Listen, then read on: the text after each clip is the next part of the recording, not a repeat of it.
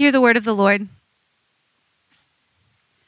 One thing I ask of the Lord, and this is what I seek that I may dwell in the house of the Lord all the days of my life, to gaze upon the beauty of the Lord, and to seek him in his temple. This is the word of the Lord. Thanks be to God. You may be seated. Well, good morning, Sojourn. Peace be with you. It's good to see you. Uh, my name is Jonah. If you're visiting, I'm one of the pastors here. Welcome. We're, we're glad you're here. Uh, this is an exciting day. Uh, first, there's only one verse we're talking about, so you might get to lunch on time. Wait, congratulations.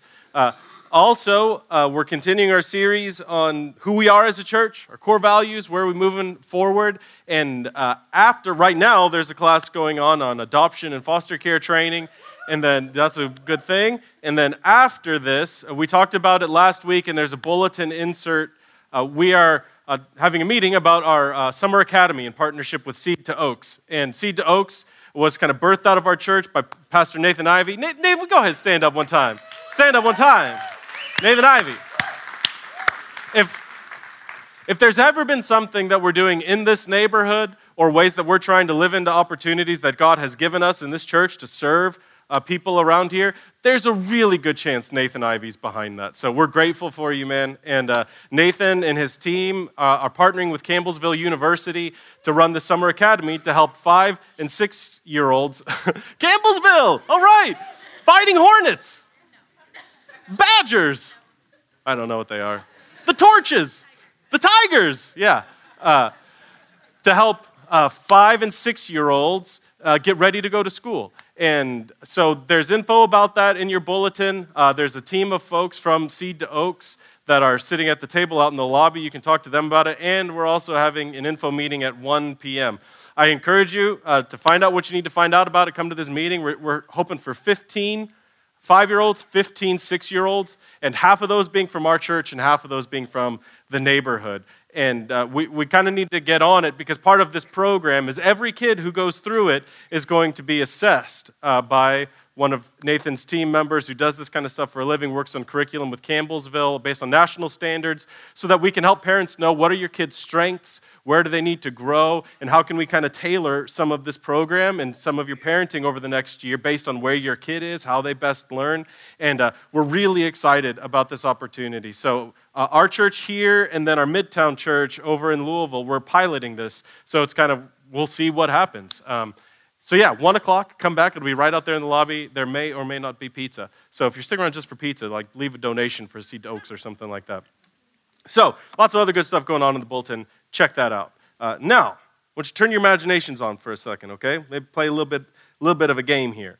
Uh, I want you to imagine that uh, you know, we're running a church raffle. Maybe you've been to a church that does a raffle before. This is a special raffle, though, because we're not raffling off uh, you know, like somebody's piece of artwork or a night at an Airbnb or a fancy restaurant. Uh, this is a, a, much more exclusive raffle. Uh, the winner of this raffle is guaranteed, kind of like Isaiah, uh, he's guaranteed an audience with God, in the presence of God, the throne room of God. Uh, so you'll get to see him on his throne and the cherubim and the fire and all that stuff. And it's not just the audience you get, not just being in his presence, but you get a guarantee that you can ask for one thing, any one thing, and God will grant it to you. It, it just does not, it does not matter what you want, anything you want. God will give it to you. So as you're thinking about, well, how much would I pay for that raffle ticket? Uh, think about what is that, that one thing you would ask for. And I would encourage you, have a little bit of courage, at least with yourself, and be honest. You don't have to say it out loud, you keep it in your head. Uh, don't take some time to think about it, but we think if I could have one thing, what immediately rises up? Like, what is the just gut level? This is, this is the thing that I want. Uh, you know, maybe you want a different house. Maybe you want a different job. Maybe you wish you had kids. Maybe you wish you had a different body. Maybe you wish you had a Lamborghini. Like, I don't, what is the one thing? What is the thing that maybe at nights you're sitting around and you find yourself daydreaming, saying, if only I could, if only I had, what would you ask for? It's the one thing that you would ask for. So, David here, in, in this one verse of Psalm 27, has a bizarre and I think if we're honest, very uncomfortable answer to this.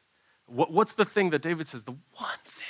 If I could win that church raffle and get in the presence of God, the one thing that I'm seeking, the one thing that I'm after, is to gaze on the beauty of the Lord.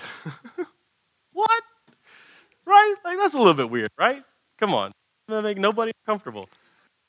Not, surprising. One thing in the whole universe. I just want to see how beautiful you are, God. So, beauty, the big concept, capital B, beauty, is it's one of the foundational themes of the entire Bible. Uh, but it doesn't get much airtime, and it's got a ton of baggage, uh, especially in the modern church. Not the historic church, we'll talk about that in a minute, but at least in our church in this modern day, uh, it's often associated with temptation when we think beauty, there's almost always this kind of sexual component to it or this physical attractiveness component.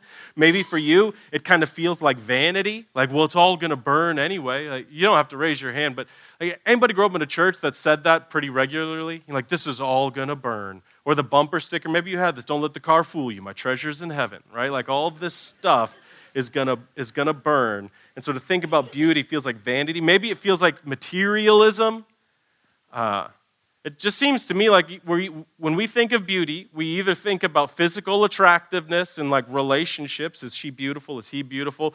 Or we think of stuff like an HGTV house. You know, we close our eyes and try to imagine beauty, and we think about an open floor plan with granite countertops and stain, whatever it is for you. So maybe the simplest way to put it, I think for most of us, beauty is a, is a worldly word and a superficial word. We're not into those kinds of things. We're deep people, right?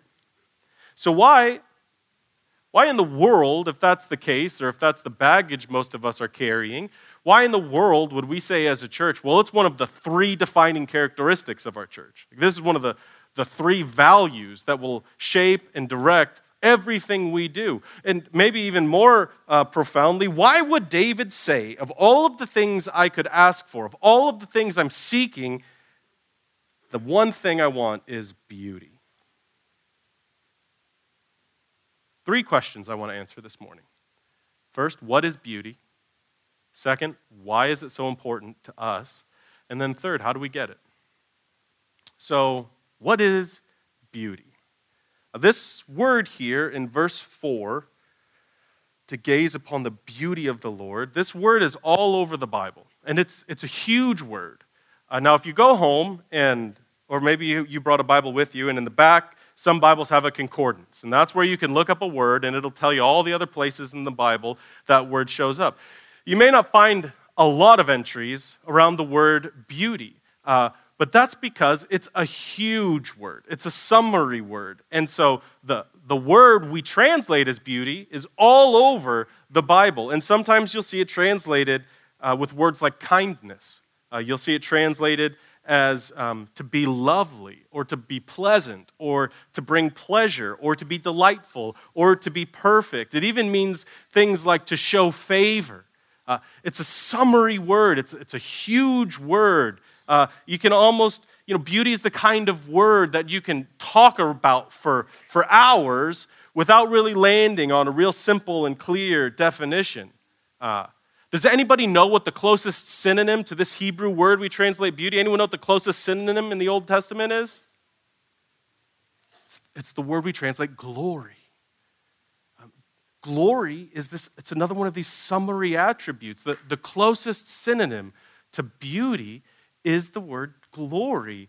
And you know, we all kind of know what glory is, or we have a, a, sense of it. It's very, very difficult to define it. And if you want to go to the theology books, they're just not very helpful because you find things like the manifest goodness and excellence of the Lord transmuted into the world of, uh, and I don't even know. You know, like it's just these huge, ambiguous, abstract concepts. It's so glory and beauty are real, real similar in the sense that they, they're huge words, they, they carry a lot of meaning, and for most of us, it's very hard to define it, but we know it when we see it.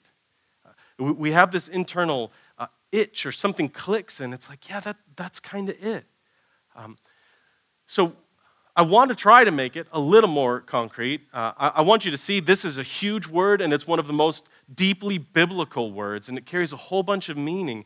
I want us to learn to recognize a little bit what makes something beautiful or, or where is beauty. And so there's, uh, I think, kind of three core attributes uh, of a person, a thing, or experience for it to be beautiful. Uh, the first word is excellence. Um, integrity, I thought about saying that word, and, and so here's what I mean. For something to be excellent, it, it's when it functions according to its design. So a bird is excellent when a a bird birds the way God made birds to bird. You know what I mean? Like when a bird functions the way a bird is meant to function, that is an excellent bird. If we try to hold the, the qualities of a bird to the attributes of a lion, then that won't make any sense. So, to be excellent means the execution is in line with the intent, uh, the, the function is in line with the design. So, that's what makes something excellent here. Um, Here's another example. Uh, a couple of weeks ago, a bunch of pastors from Sojourn Network were here in Louisville. And Sojourn Network is this organization that our church started to start churches all across the country, and they're, they're doing really cool stuff. And we get together a few times a year, uh, a bunch of old friends that we don't see each other very much. And one of these guys called me, and he asked me if I wanted to go out to dinner, and he said he wanted steaks. And I was like, all right, you know, if I have to, man, take care of you out of town. So we did. We got steaks, and behold, it was good. Uh, for me, I tend to play it safe at steakhouses, and I'm a little bit pretentious, so I order a filet, right? A filet mignon. It's just there it is, and it's going to be good.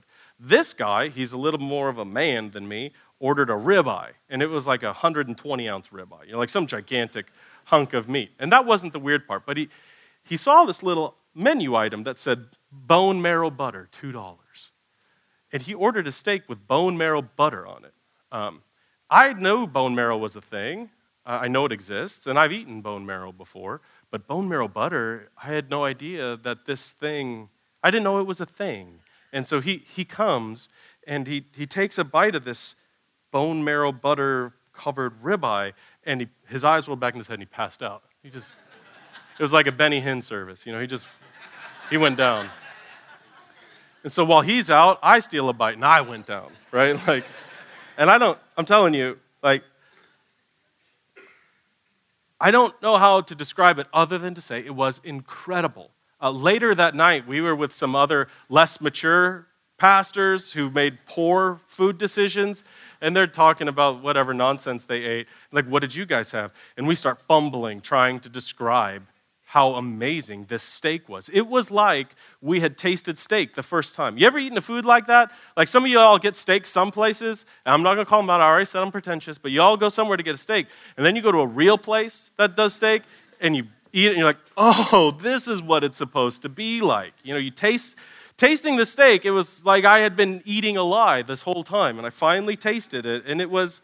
It was amazing. And so we're trying to describe it to our friends, and eventually we throw our hands up and say, it was just, it was a beautiful steak, right? It, this is what steak is supposed to taste like. That's, that's excellence. You know, it's like you're tasting it for the first time, or this is the definitive experience of this. So something is beautiful when it's consistent with its design, the intent lines up with the execution. So to be beautiful, it has to be excellent. Second, it, it has to be attractive. And if your immediate thought is thinking of physical beauty or models or something like just put that to the side for a second. And so here's what I mean. And say amen if you're thinking about steak right now. amen, right? Here's what something beautiful does. Y'all learned the whole point of this, this right here. We could skip it. When something is beautiful, it draws you in. Uh, when something is beautiful, you look at it and you say, I want that, or I want to participate in that, or I, I, want to share in that. Uh, when something is beautiful, it's excellent. And when it's excellent, it draws you in. Have you ever noticed that it's really hard to be in a hurry at an art gallery? Right? Because you're walking and you see a picture, and then something hits you, and you got to stop. You ever notice how maybe you've been to Europe and seen the beautiful old cathedrals, or you've been out on the East Coast and you see these 200 year old marvels of architecture, and you go in and you get quiet you start looking at corners in the walls, or you start looking at windows. And most of our buildings, we just go right by that stuff. See, beauty has this ability to slow us down and draw us in.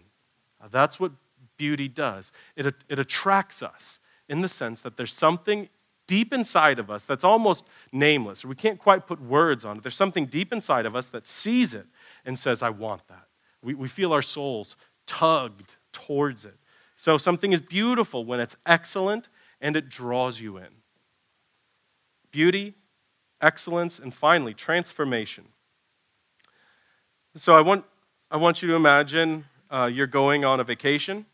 You're going on vacation to the beach and you got three kids praying for you. And because you have three kids and you're a Christian, you're probably cheap, right? So it means you're driving, not flying, right? What kind of reasonable Christian would save all this emotional heartache and time by flying?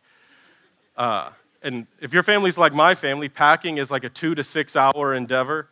And uh, the last 45 minutes involves screaming, Where are your shoes? Get on your shoes! Like just getting in the car takes an hour. And then you drive 10 hours, or what should be 10 hours, it's like 15 or whatever, because you got to stop to go to the bathroom five to 10 times, and someone invariably vomits in the back seat, and then you're at the rest stop cleaning up vomit with McDonald's napkins and screaming. And like you get there, the parents know what I'm talking about. The parents are the ones who aren't laughing right now, right? Because y'all you lived it. And you don't get that smell out. So, anyway, you get you get down to Florida and you're on vacation, right? Maybe the only thing worse than packing the car is unpacking the car because you've got to try to find somewhere to go and all blah, blah, blah, blah.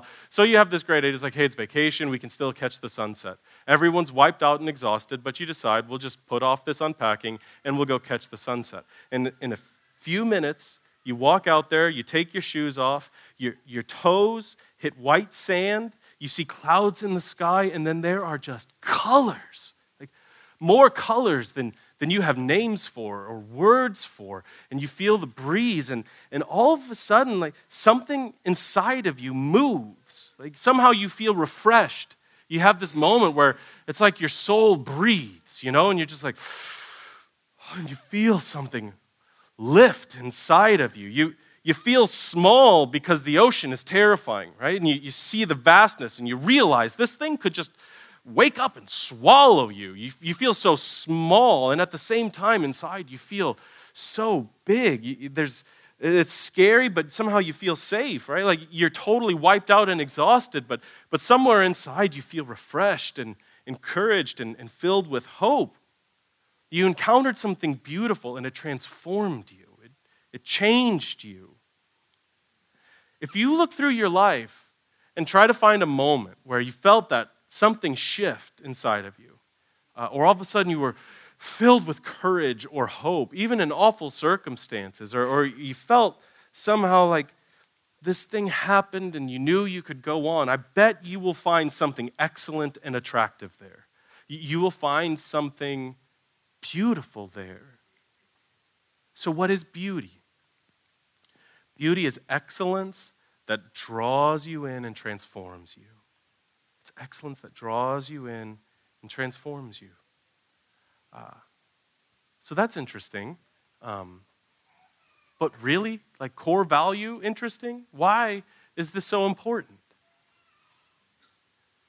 The simplest way I can put it beauty is a core value of our church because of what beauty does. It's not just like it makes your room pretty or it makes you feel energized after a vacation. Uh, so follow this in Psalm 27 here.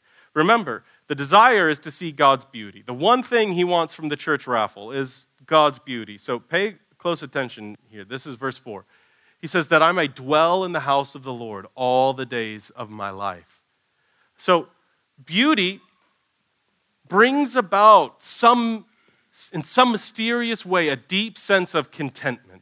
So when you have that first bite of an incredible steak, or you see that sunset, there's something in you that says, I could stay here forever, right? Like, I wish this could just go on and on. Or you have that sweet moment where your kids are playing in the sand and it's not too hot, and no one's eaten suntan lotion yet, and you're just like, I could do this forever. Beauty has this amazing ability to satisfy us and make us hunger for more. Right? You have that steak and it's amazing. And in this moment, you're totally content. And then a little while later, you, you want more of it. You want to experience it again. And now, this can certainly be a trap for us if we don't understand beauty, needing more of it or something greater or farther. But look, David is saying if he could see God's beauty, if, if he could dwell in the house of the Lord forever, this hunger, this longing for beauty is fundamentally pointed towards God. And this is what he says there. He says, Once I'm there, then uh, if only I could gaze upon the beauty of the Lord and to seek him in his temple. There, there is no distinction in David's mind between beauty and God. Uh, there's be- the beautiful stuff over here, and then there's God over here. Or as you know, some, some Christians will put it like this idea of there's a sacred world and a secular world. There's the world that belongs to God, and then there's the world of stuff that's all going to burn anyway. See, for David, he's saying, I want to live with God forever. I want to see his face forever. I want to seek him in his temple forever. In his world, the way he understood beauty and the beauty of God uh, is that the longing for beauty, that hunger for more, is a longing for God. Beauty satisfies us because it brings us into God's presence, and it does so in a way that nothing else can do.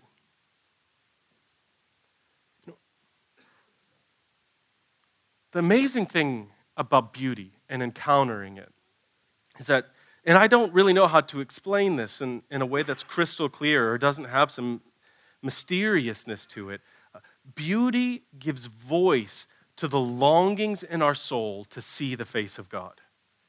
Um, so you can almost feel David fumbling for words here, right? Like, if I could live with you forever, if I could seek you forever, if I could just look at you forever, right? He's like trying to describe this feeling we have. And all of us have, and I don't care what your religious background is, like to be a human being means you have a deep hunger in your soul, a longing for meaning, a longing for transcendence, to see something exists outside of you and matters to you. That's why when you're standing at the ocean watching a sunset, you feel so small and, and somehow you also feel incredibly important. Like you feel like this matters. You know, those moments when your, your skin tingles or the goosebumps come or you feel something stirring in you, we're all overwhelmed with this awareness that this really, really matters.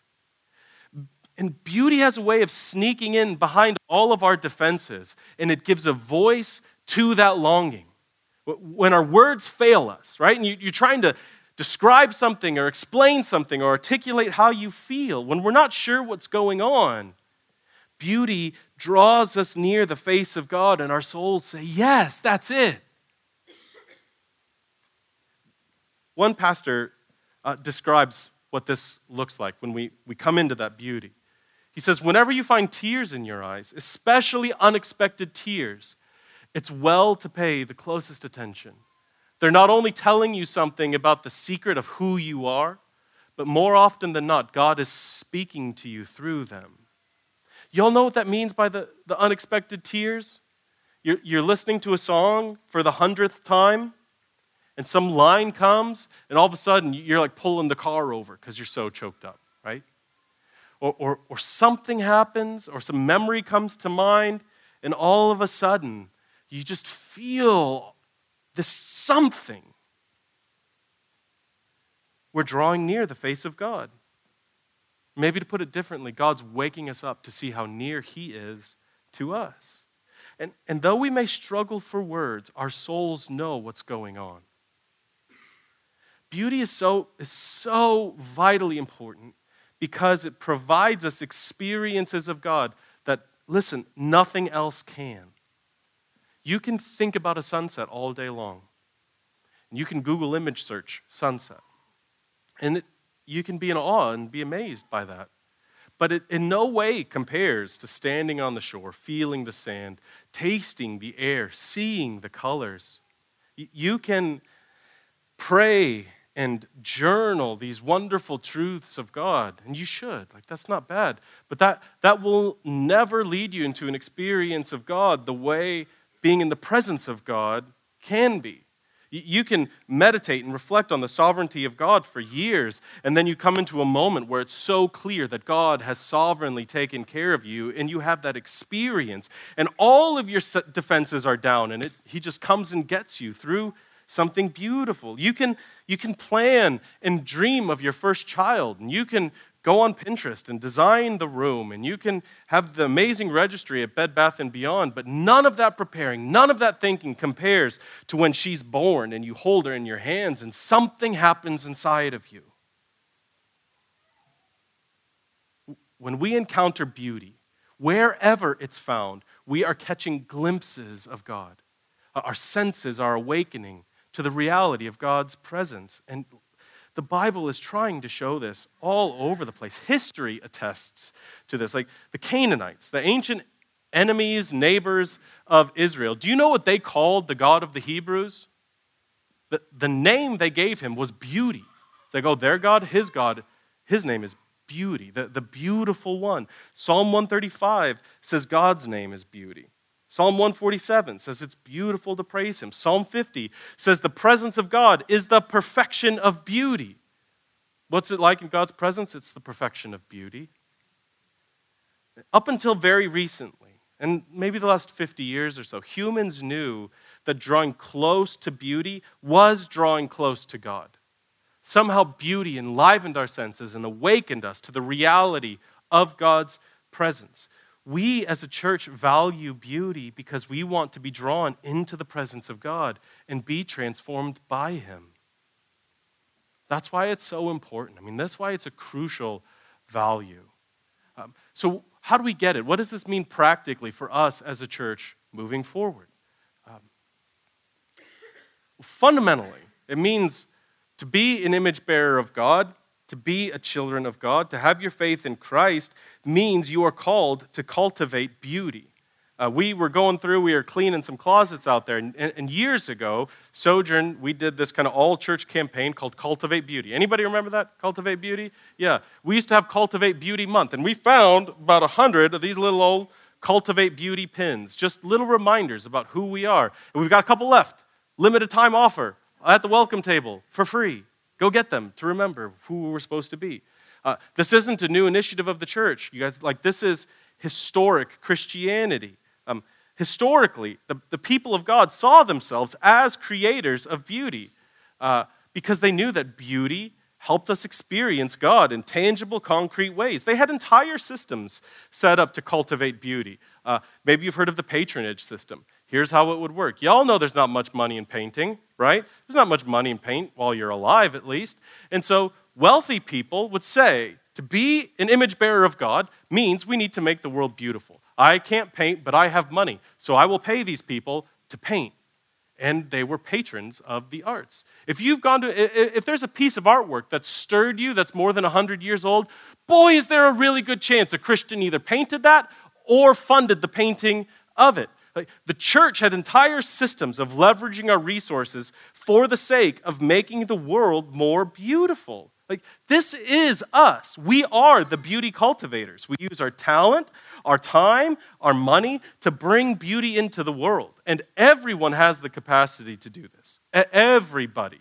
Uh, so, again, think about to be beautiful means it's excellent, it draws us in, and it's transforming. Some of you get real wound up about spreadsheets and you get real angry about bad spreadsheets and confusing spread. Like a spreadsheet can be beautiful. To be a human being means you have the capacity not only to experience and soak in beauty, but to create it. Uh, listen, and there's really small ways we can do this. And this may seem petty. This may, maybe was more applicable in like 2006 or something. Uh, but listen, here's a really simple way that you can cultivate beauty pay for the music you listen to. What do you mean? Get off, of, get off of Spotify or pay for Spotify. Like, if there's, a, if there's music that stirs your soul or that means something to you, or you encounter the face of God in it, just spend some money on it. Why? Well, because you're empowering whoever that person is to go make something else beautiful. This matters to me. Legally download movies. You know, if someone has created it, you should, it's worth you spending money on it, right? So maybe you're like, I've got no artistic ability. I've got, I've got nothing I can do. Well, can you spend money on people who are making the world more beautiful? Yeah, most of us can. Uh, what about other small ways? You could take care of your yard. Uh, yeah, one guy knows what I'm talking about. one guy knows what I'm talking about. And, and listen, a lot of you guys, I live real close to here, okay? A lot of you drive by my house. And I'm telling you, my house is not a banner yard, okay? Like, no one has ever pulled into my house and said, that yard is on point, bro. Um, right? Like, but our house sat vacant for three or four years before we moved into it, and it was kind of a dandelion mess. And now it just has like six or seven species of grass in it, and we're trying to homogenize. Uh, but uh, so I'm not saying like turn your grass in or your, your yard into the Taj Mahal or something, but you can cut it, you can trim it. Uh, to be an image bearer of God, to to cultivate beauty means you look at the world around you and say, how can I make this place look more like the kingdom of God? And there's not, there's not weeds in the kingdom of God. I hate doing yard work. You, you can ask my wife, I hate it. And the two or three times a year I do it, what, what motivates me is to say, I'm going to go into my yard. This is a piece of dirt God has given to me to make look like his kingdom. And so I'm not just going to pull weeds, I'm cultivating beauty. I'm trying to make this place more beautiful. You can take care of your own soul. Like, that's probably the most threatening one. There, there is such a thing as a beautiful person who is a human, the way God has made them particularly to be a human. And so, how do you know if you need to take care of your own soul? What's the issue you're avoiding? And if that was enough time for you to know an issue, you can cultivate beauty by dealing with that issue. Like, stop running from it May, if your spouse has been saying, honey, I really think counseling would be helpful, and you're like, oh, it's for the weak, it's, oh, it's whatever. Like, maybe that's God's invitation to you. Cultivate beauty by cultivating a beautiful soul. Like, all of us can, can put our hands to something and work to make it more beautiful. And, like, we're trying to embody this in our building, which, granted, there's only so much we can do, right? Like, eventually we're just going to have to realize this is a 100 year old elementary school building and we're currently sitting in a gym right like but think about it. like why would we why would we build a stage out of 100 to 200 year old reclaimed barn wood is it just because a generous person wanted to donate it and it's like cheap wood or is it because it's it's beautiful and it, it sounds better why if you go out into the hallway you all have no idea how much time we spent thinking and, and talking through directional signage, which is a big deal if you're a guest. And if you think that the directional signage is terrible, save it for next week, right? Like, why did we make directional signs? Handmade, those are old planks of flooring, a couple hundred years old, that somebody sanded down, joined together, refinished, stained, and then we had the lettering put on. Why would we put that much care into signage? Uh, why is all of the furniture out there, like the desk, the counter where the coffee is, the donation box, all of that is handmade from real natural materials? Why would we do that? Because it's beautiful. Because the people of God cultivate beauty. And this building will never be a, a grand Gothic cathedral, it just won't be. But we can look at what we have and who we are and say, what can we do to make this space and this place more beautiful? Beauty is, and this will make all of us uncomfortable to agree, I hope. Like, beauty is more important than efficiency or ease. So, if we have the option of doing it quickly and inexpensively or doing it beautifully, the people of God choose beauty if we can, you know. It would have been cheaper to do white plastic signage all throughout there, but it wouldn't have been as beautiful. We cultivate beauty to encounter the face of God and help others do the same. Not, not to be some fancy, cool, hip church or something like that, but because beauty sneaks in behind our senses and gives us an experience of the presence of God. So we are people who cultivate beauty. Get your pen after the service. Two, get curious around beauty. This is one of the best ways if you're really nervous right now. It sounds like, man, it sounds like we're going to worship the gifts instead of the giver or the creation instead of the creator. Uh, we could spend a few weeks talking about this. I mean, the, the idea in the scriptures is that we enjoy creation to such a degree that it moves us to enjoy God. Like, there is no separation between God and his world in the sense of like, God is this holy, wonderful thing, and then it's all gonna burn, right? Like, God is present in his creation. And if you go in the beginning of the book, he made this, and he says, It's He's good. He made this and says it's good. He'd never makes something that's like, ah, that's going to burn anyway, right? Like, it matters a great deal to him. Have you ever thought about what does it mean about what God thinks about being a human? That Jesus came at all? Like that he didn't come in as the spirit on a throne and was like, do this, people. He's like, no, I will, I will embody humanity. Like humanity is good enough for God. It's an amazing testimony. So, whenever those unexpected tears come, right? Like whenever something catches you and you're like, why am I getting so choked up? Whenever you feel that thing shift in your soul, get very curious there. For some of us, this will mean giving ourselves permission to see beauty in, in unexpected places. Last week, we talked about all truth belongs to God, right? All truth is God's truth. The same is absolutely true for beauty. All beauty belongs to God. Uh, a, a, friend of our church, he's out in New York. One time, he tweets it all the time. Um, he says, you know, like Christian is one of the best nouns and one of the worst adjectives. Uh, and here's what, here's what I mean by that if you're not good at grammar, right? Some of us grew up in churches or we live in a world where to read it, to listen to it, to spend money on it, it has to have Christian in front of it, right? So I can only listen to Christian music. I only shop at Christian stores. I only go to Christian restaurants. I only read Christian comic books. I only so that Christian describing the thing, it's an adjective. Um, and I'm not saying any of that is bad or that all Christian music is bad or all Christian movies are bad. I'm just saying they can't be Christian. like I got in kind of a petty argument about this the other day. My point is, is like, can music profess Jesus as Lord? Can, can music have a participatory relationship with Jesus? Right? Like Jesus isn't saying like, oh yes, I'm in whatever. Like, I know you acoustic guitar, right? Like, it's a, it's a thing that people make, right? Like, music, the, the lyrics of it, but music, the concept, can't say Jesus is Lord or can't have a relation. It's just, it's something that we create. And, and like, do you think God is not capable of uh, using someone who doesn't know him for his purposes? I mean, there are, you got some uncomfortable verses at one point, Jesus is like, listen, if you guys won't pray or praise me, I will make rocks praise me, right? God speaks through a donkey to somebody. So, like, you tell me that God can talk through a donkey, but he can't talk through a, a historic novel? Like, he can't talk, th- like, all beauty belongs to God. His beauty is not confined to a specific radio station or a specific aisle in the store, it's everywhere. That doesn't mean we just indiscriminately take it all in. We, we do that with wisdom, right? Informed by our community. But listen, if, if you're willing to open up and see that this whole earth is God's, and wherever there's something beautiful, it belongs to God, uh, you'll see that beauty, wherever it's found, will ultimately lead you to God if you're willing to get curious about it. Why is this so wonderful? Why is this affecting me so much? Uh, some of my oldest friends, we'll, we'll go out to a nice dinner a couple of times a year. And you know that moment right when the food comes and you're excited and kind of sad because you know soon it'll be over, but that moment where it's all, it's all right there? Uh, we have this toast. We'll, we'll raise glasses and we'll say, What must God be like? What must God be like that He would give us a meal like this, that He would give us an experience of this?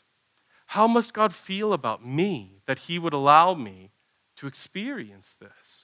He could have just said, you know, there'll be red, blue, and green. And when you see a sunset, you get one strip of red over the horizon. And we wouldn't have known any different, right? But he's so extravagant in his abundance of, of beauty. What must he think about us? What must he think about us? What must he be like? You realize that sunsets happen every night, right? Like the extravagant waste of such beauty every night. And God wakes up and he's like, I'm going to do it again tonight. It's going to be different than last night. Depending on your views of creation, right? Like 12,000 years running or 275 trillion years running. Like whatever it is, he's, re- he's on time, right? Every night he's doing this. Get curious around the things that stir you. Get curious around the unexpected tears. Beauty, wherever it's found, will ultimately lead you to God if you're willing to be curious about it. And then finally, we should be a people who celebrate beauty wherever it's found. You realize that if, if this is true, and I really think it's true, what I've been saying the last 32 minutes, uh, if this is true, we can encounter God and enjoy Him everywhere. I love what we do on Sundays and we're all gathered and it's loud and there's energy and it's fun. But like we, sh- we get to be a people who can have little mini worship services all throughout the week. Uh, when we encounter something beautiful, celebration rises up in us because we're seeing our God again. And think about this like, as we learn to make these connections, we'll find such deep satisfaction and encouragement because we'll see that God is with us. And this is true even, even in the midst of tragedy and heartache. Like if, if we're willing to see beauty as evidence of God, you know, like there's still a beautiful sunrise, even on the worst day of your life. And that doesn't make the tragedy okay, but you can see that and say, God still loves me, God's still with me, He's still here with me. And if, if you're willing to be open to this, to see beauty in the kindness of a stranger at the hospital or, or any number of different ways, like you will see how God doesn't stay away from you in your pain or loss, but He's there and He's with you.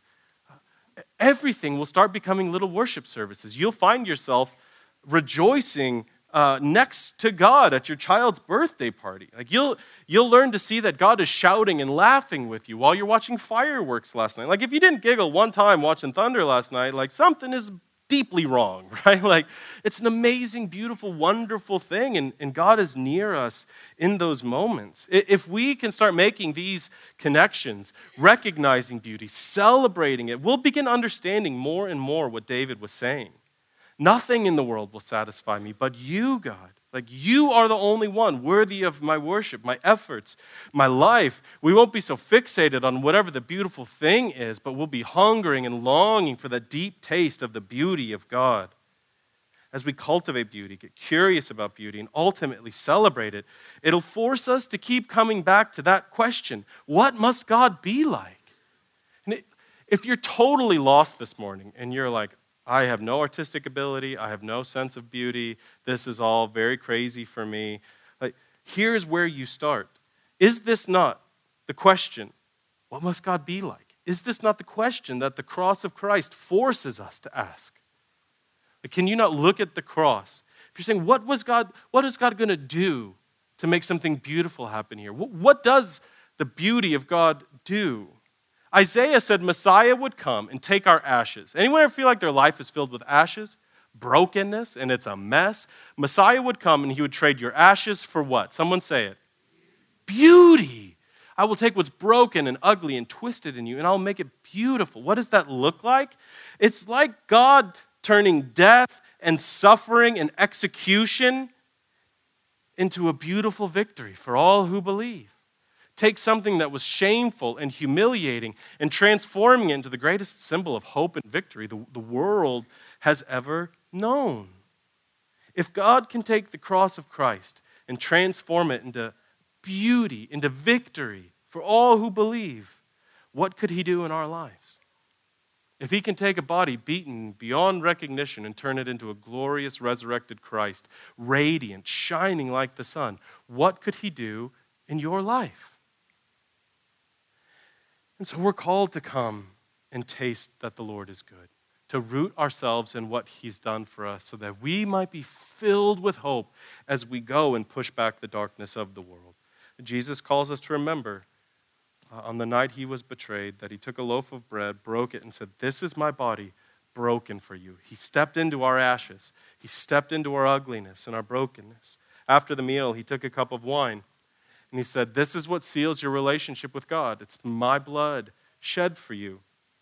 And oh, what comfort this is. Like, what guarantees that he who began a good work in you will carry it on to completion? It's the fact that his body was broken for you and his blood was shed for you. How do you know you have what it takes to go and make this world a more beautiful place? The body of Christ was broken for you, the blood of Christ was shed for you. How do you know you can come and experience healing? The body of Christ was broken for you, the blood of Christ was shed for you.